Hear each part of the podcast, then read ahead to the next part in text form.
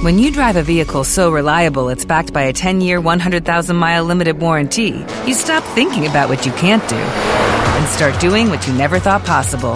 Visit your local Kia dealer today to see what you're capable of in a vehicle that inspires confidence around every corner.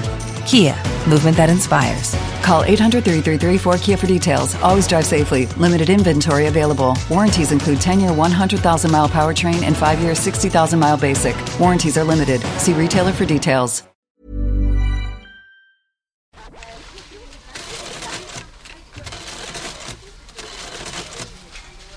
Here in the Republic, certainly, we're, we're following the uh, experience of Britain over the past few years, and Britain, uh, of course, followed the experience of North America.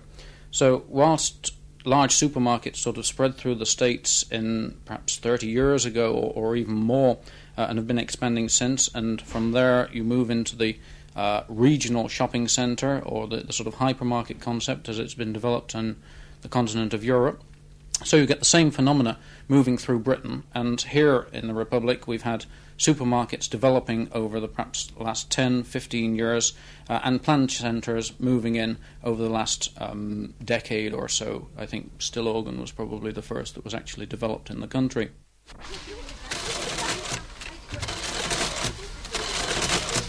I found myself on the continent and finding some difficulty in getting the sort of job that would teach me anything about the kitchens or the, the about the hotel business and eventually ended up in growth in shops again.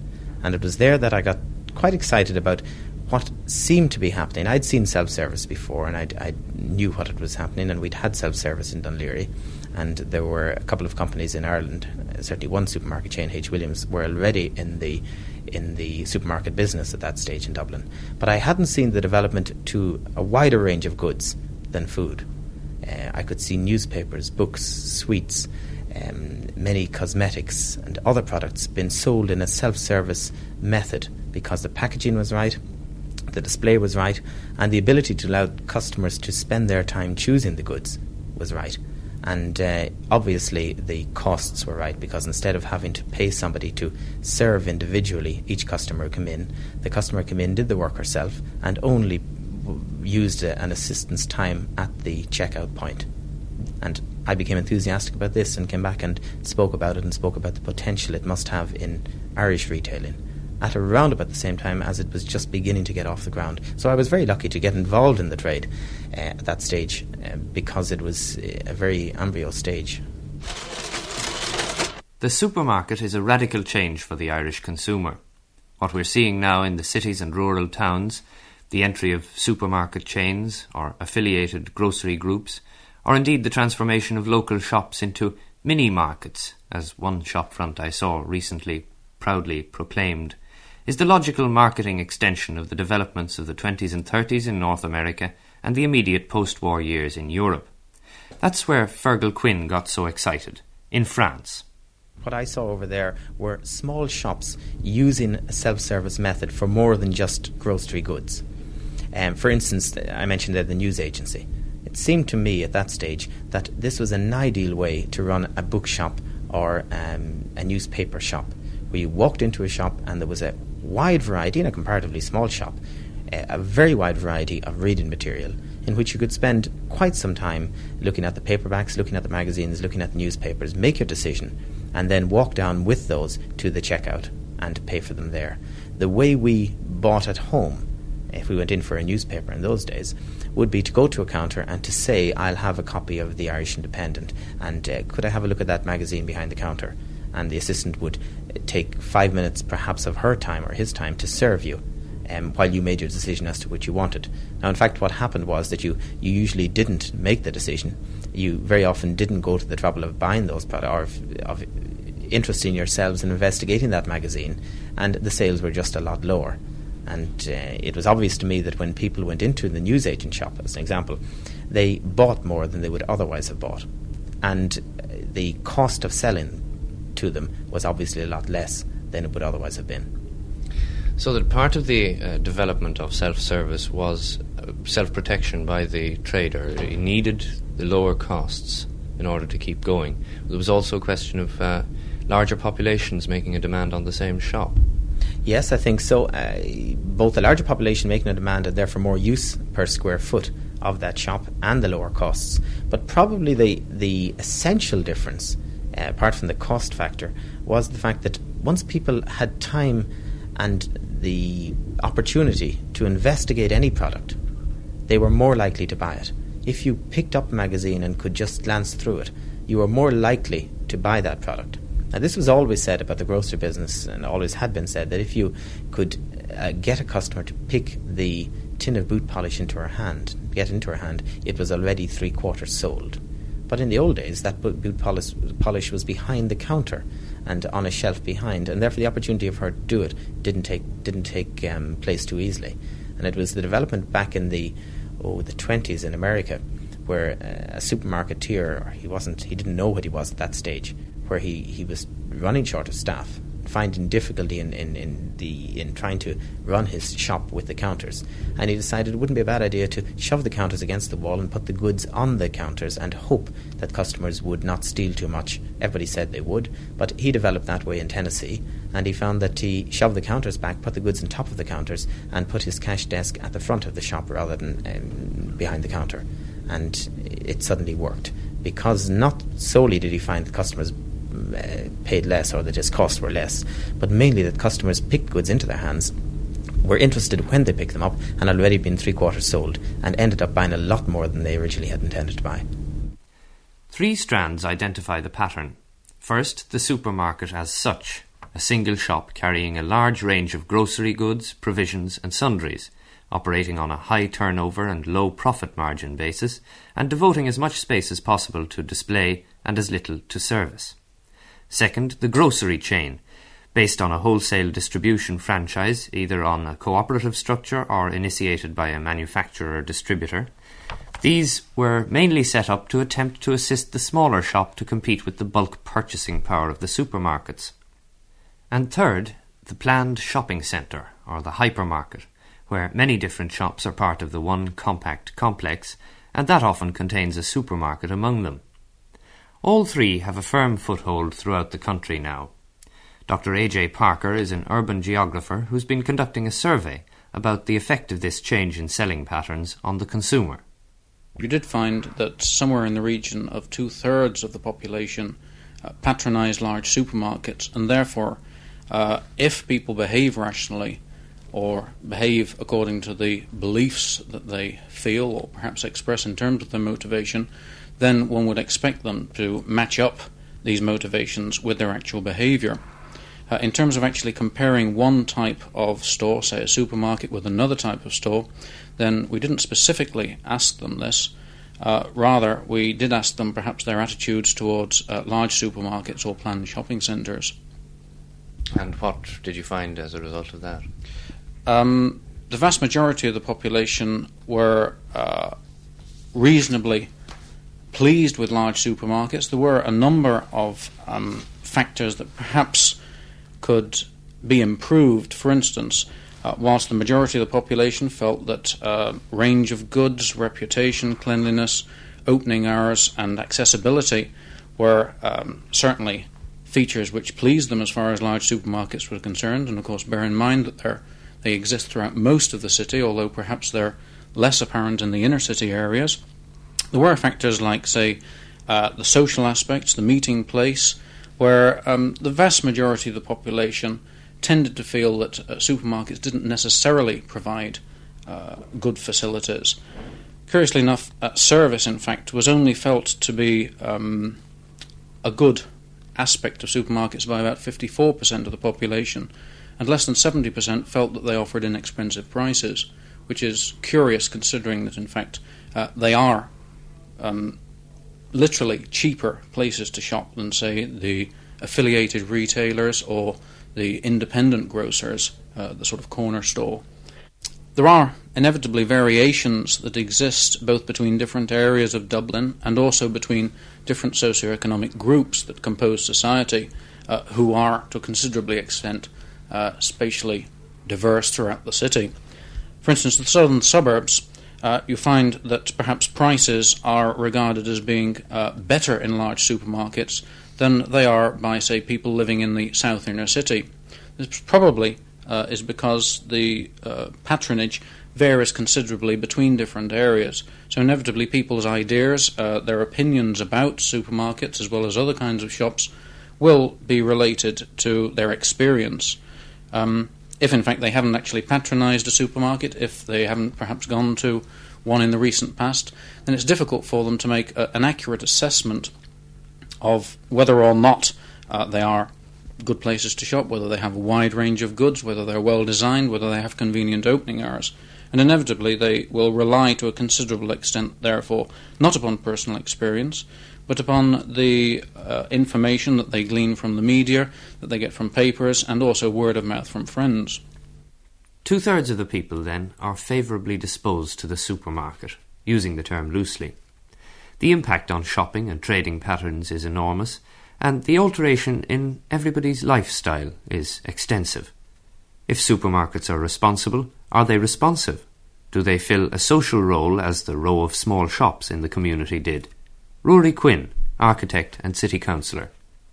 To a large extent, it depends on where the supermarket is located. If you have the, take for example, the very large out of town shopping centres where people go to them to shop and come away, I don't think that they form any kind of permanent community function in the sense that you go back to the same person or you say hello to them or they know you, unless you're doing it very frequently. Because the nature of that kind of shopping is that you do it once a week or once a month and all the sort of economic advice now is that you have a deep freezer or you have this thing and you, you buy in bulk and you buy less frequently. And that means less contact. And therefore, the, the daily shopping that was the traditional norm of necessity produced a, a community relationship uh, because of the frequency of contact that didn't exist and couldn't exist in um, a situation where people shop once a, a month. Um, take, for example, Dunnes Stores out on the uh, south side of Dublin. Uh, you know, if, if we go there, it's perhaps once a month. And you go in and you go out, and it's a long, sort of murderous sort of night in which you get all that you have to buy and get out of it. Whereas the, the local shops in Sandymount, where we live, you know the people, they know you because you're using them by and large every day for, for casual shopping or whatever. So the large supermarket, I mean the, really very big one, I don't think has that, that community role. The small supermarket, the one that um, is in every sort of suburban shopping centre, I think does have a community role because if people are using it fairly frequently, then they establish contact with the people. And a good supermarket and a good shopkeeper and, and staff on that side will make it their business to know people and this and to know what they want and to know um, you know, what's going on. It's amazing how well customers get to know their the staff, how well they get to know the checkout girl, how well they get to know the butcher or the the the um, bacon man behind the counters. And I think it's much more likely that uh, this this particular uh, aspect of the trade will have to be looked upon by the um, supermarket operators in the next few years because they are in danger of losing this by allowing the shops to become quite impersonal if they don't work on it. And there's a lot of work being done now by involving staff, by involving management, by, as we've done in our company, opening a courtesy kiosk at each checkout, uh, sorry, at each in each store, in order to enable the customer to get to know the um, manager, where he is, how to find him, and where to solve the problems that are there. There's an awareness that it's it's that supermarkets are obviously a little bit less personal than the grocery store, and although they make up for it in many other ways, particularly in cost and variety and selection. Um, the question of personality is one that supermarkets uh, recognise as a problem, and they're going to have to work very hard towards solving. We usually try, try to pick out a girl, we'll say, you know, with a good personality and cheerful, and a girl that knows the running of the shops and that can come along and help the customer. We'll say, if, if, if I was tied up for the moment now, which I would be sometimes with uh, representatives calling and ordering and that, she'll know exactly what to do and she'll tell the customer, you know, explain why the delay and so on. And in most cases, the girl on the courtesy desk can solve the problem, if so, you know, if you could call it a problem. Maybe it's a woman who cannot find uh, a, particular item and she'll go around on the shop floor and find it for them.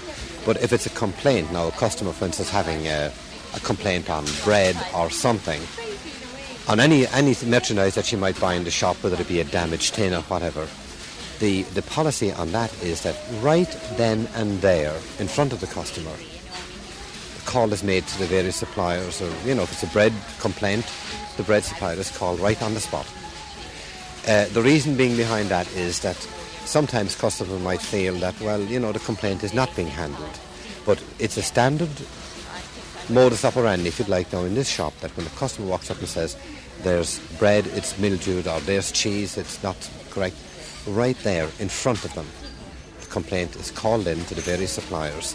Then the customer knows that if, for instance, if there is a, a delay in the follow-up, she will definitely not point a finger at Superquinn and say, you know, they didn't even call in the complaint in the first place.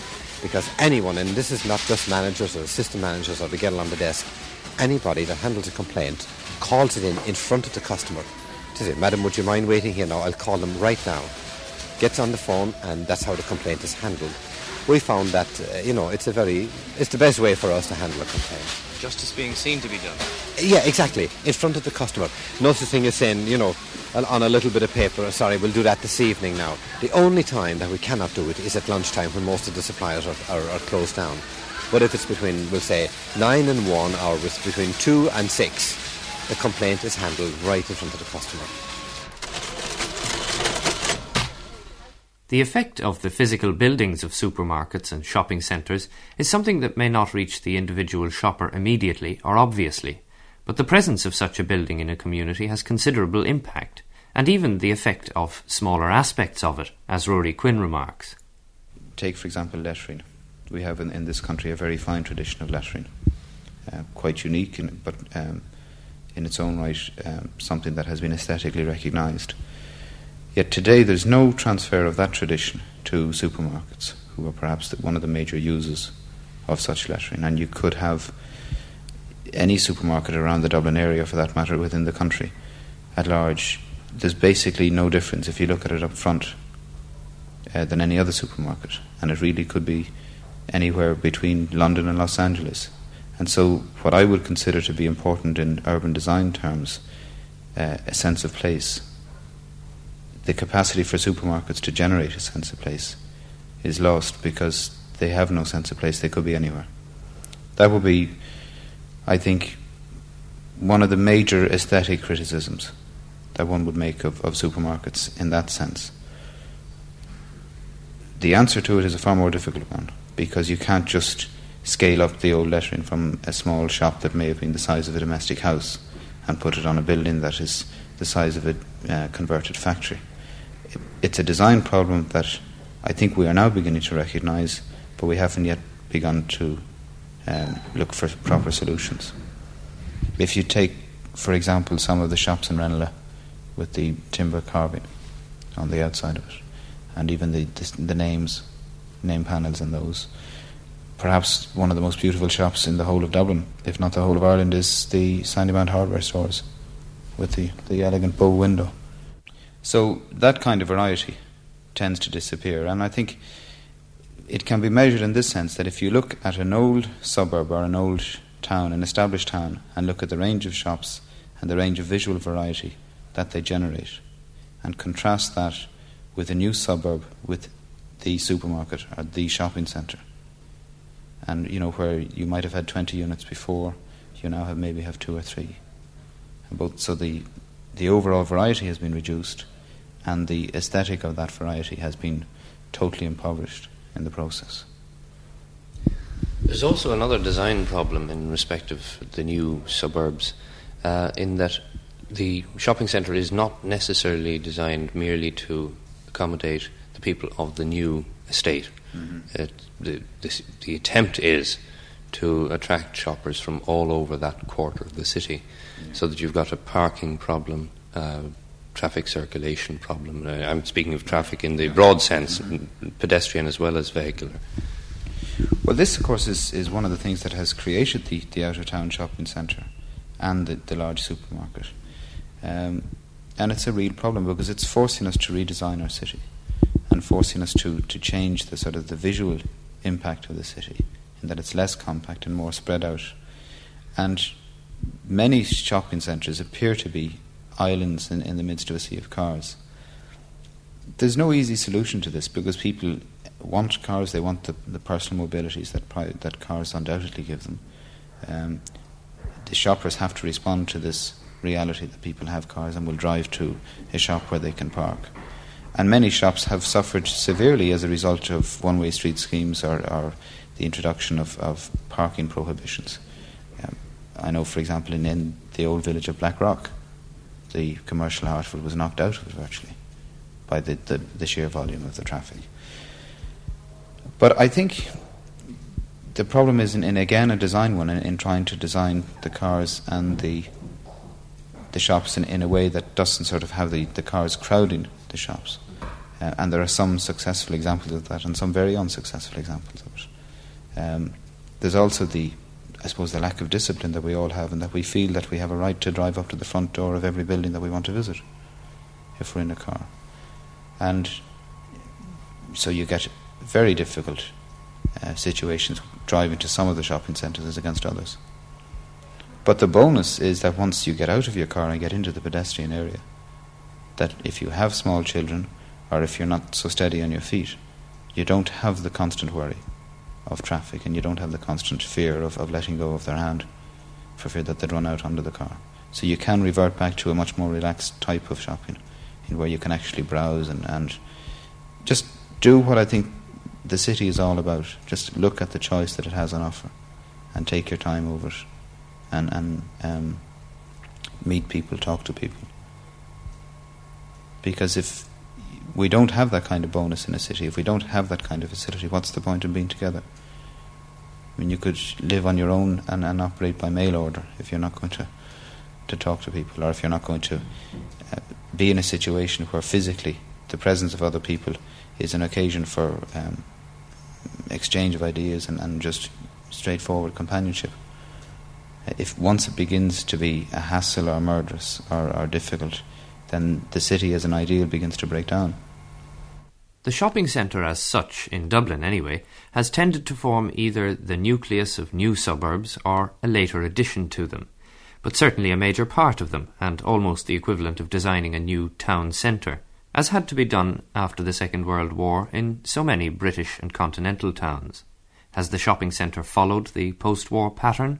Dr. A.J. Parker again. Certainly, in the planning context, much has been sort of learnt uh, from the redevelopment of central areas. Certainly, the central areas that were redeveloped uh, straight after the last war um, continued this idea that, in fact, the central area was the prime shopping area and that the uh, shops elsewhere in the suburbs were largely the sort of small corner nucleations, perhaps two, three, four shops dealing essentially with day to day convenience goods.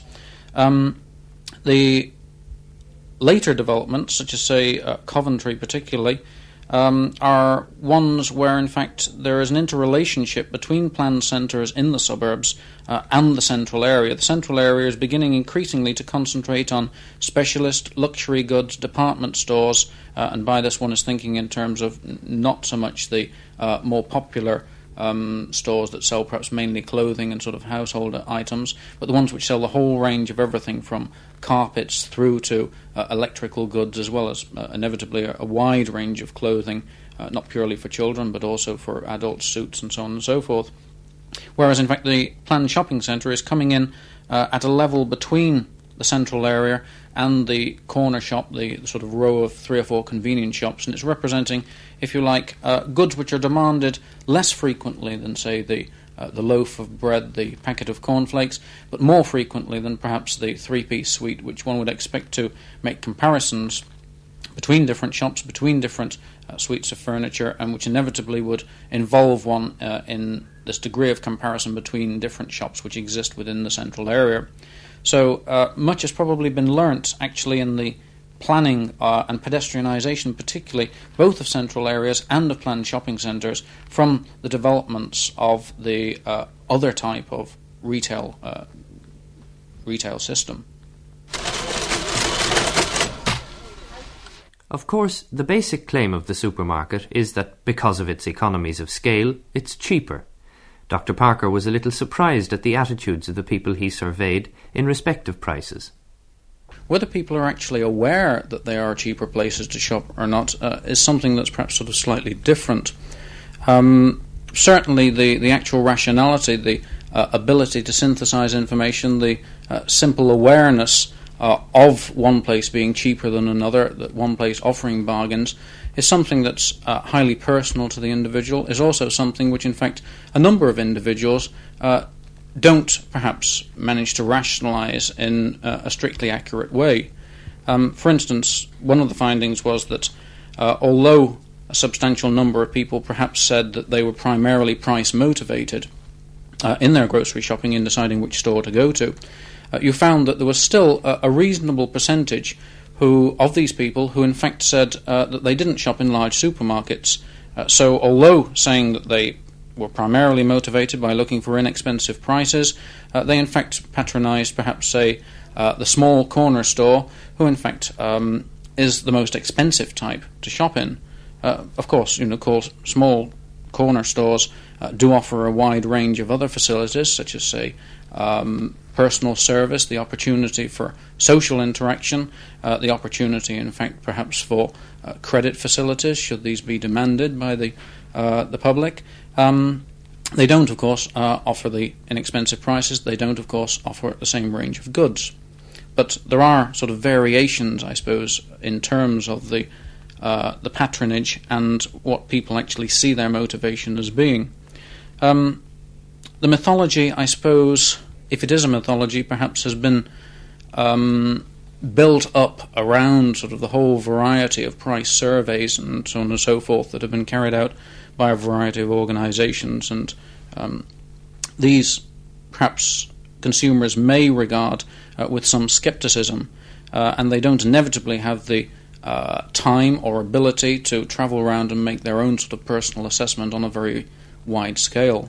Perhaps what is necessary is that uh, the truth of these surveys be brought out in a more systematic fashion, perhaps in, say, government backed information and education centres, such as those currently being operated in the UK. The respective value to be had in supermarkets and small shops may not be completely as stated by Dr. Parker.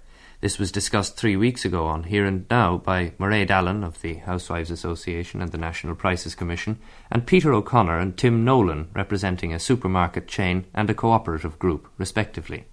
The National Prices Commission did a survey, and we found that uh, for vegetables, the small shops were far better than the supermarkets. We found, in fact, that uh, uh, supermarkets stocked mostly second class uh, uh, vegetables uh, where although the uh, supermarket managers claimed that the standards weren't high enough, nevertheless they seldom stocked class 1 and furthermore there was little or no difference between the price charged for the class 2 vegetables in the supermarkets and the class 1 in the small shops. So I think we have to keep an eye on the small shops. We have to keep them there in business. This is the way we put pressure on the big ones uh, to give us some sort of return.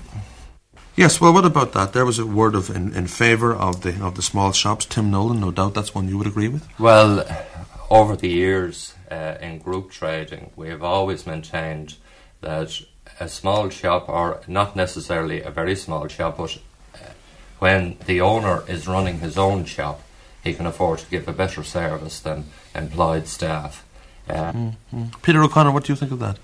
Well, uh, Rodney, we have always tried over the years to, uh, in the supermarket industry, to provide guaranteed freshness. And on the question of fresh vegetables, uh, all supermarkets uh, receive two or three deliveries of fresh vegetables a day, and these are checked constantly for quality and uh, texture and so on.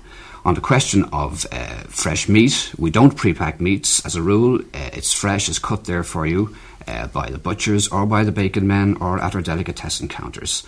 Uh, we are constantly aware of a need to provide uh, on the spot service in meat and bacon and delicatessen products and fresh fruit and vegetables. And here again, Peter O'Connor's claims in respect of meats don't apply universally. The principal gain, a lot of people think, is not from the supermarket itself, but from competing supermarkets, undercutting each other in what might be termed a price war. But how real is that benefit to the consumer? John Foley, a journalist, deals regularly with consumer affairs and conducts regular reviews of comparative prices. I think the, the pricing policy of supermarkets here is pretty keen.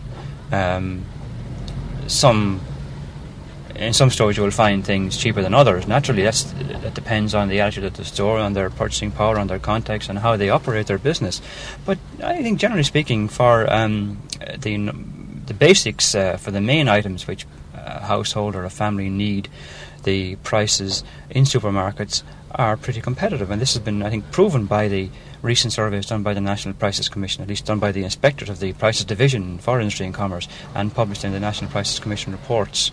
Uh, they they showed uh, the most recent one showed I think for July that uh, a survey done in in in um, Dublin, Cork, Galway, Limerick, I think Waterford, there was very little real difference in price uh, for a, a fairly wide range of household goods, including food items.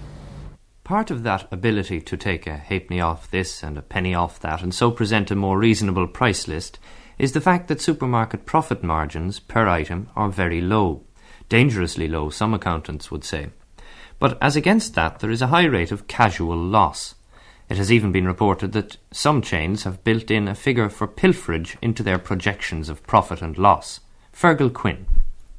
No, there's not a built-in provision um, because everybody hopes it won't occur. But it's a recognised factor that there's uh, the word used is shrinkage, um, not because it's a nice word to use, but because we just don't know what it is. Um, if we buy, if we sell a thousand pounds worth, I've worded that wrong. Yes, if, if one takes in a thousand pounds worth of cash, one knows that there's something missing.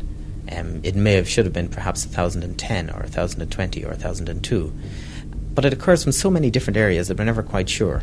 For instance, it is genuine shrinkage if we buy 112 pound of bacon, that's a 100 weight of bacon, and we put it in the cold store for the night. The following morning, there might well only be 111 pound because the moisture from it has dried out, and therefore that is actual shrinkage, and we have to allow for that. On the other hand, it's fairly obvious that if you sell uh, 10 a box of 11 pound of grapes that there will always be a few grapes left in the bottom of that box, um, but you won't actually get £11 out of it, and you'll only get £10 8 ounces or perhaps something like that. Uh, therefore, there are the, the shrinkage that basically isn't dishonesty. The other aspect of, of um, the, the shrinkage part that is dishonesty comes at three different places. It comes from the customer who steals, it comes from the uh, staff member who perhaps steals, and it comes from the back door, the delivery man um, who never delivered the products that he uh, that was that were signed for because perhaps the store was too busy to check them accurately. As you can picture, a supermarket doing uh, perhaps two or three million pounds a year might find great difficulty in checking in uh, a delivery of uh, three or four hundred cases from one supplier of varied products, and it's this sort of um, area. Any one of these areas could account for a considerable amount of shrinkage, which may come to 1% or 2%. But uh, that doesn't sound perhaps a great deal until one realises that the net profit that a supermarket operates under is perhaps something similar, another 1% or 2%. And therefore, shrinkage or pilferage could account for practically half or three quarters of the total net profit of that company. A problem obviously less easy to cope with than in the old small shop.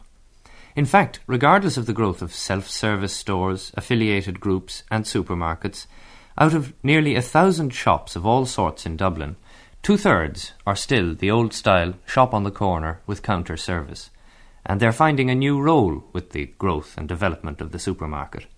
Vera McGuckin works in a small specialist grocery in an inner Dublin suburb. This shop here is opened four years, and trade here has been building all the time. In fact, they have brought business here. I mean, the people that we deal with here will shop in the supermarket, but they come in here and they buy things that they don't like to buy in the supermarket. Much rather buy them here, for instance, vegetables, cheese particularly. They will not. They don't like cheese in the supermarket. They love buying cheese here. They love buying fresh vegetables here because they feel they're always fresh and always very good first class stuff. And they don't mind if it's a penny or two pence extra.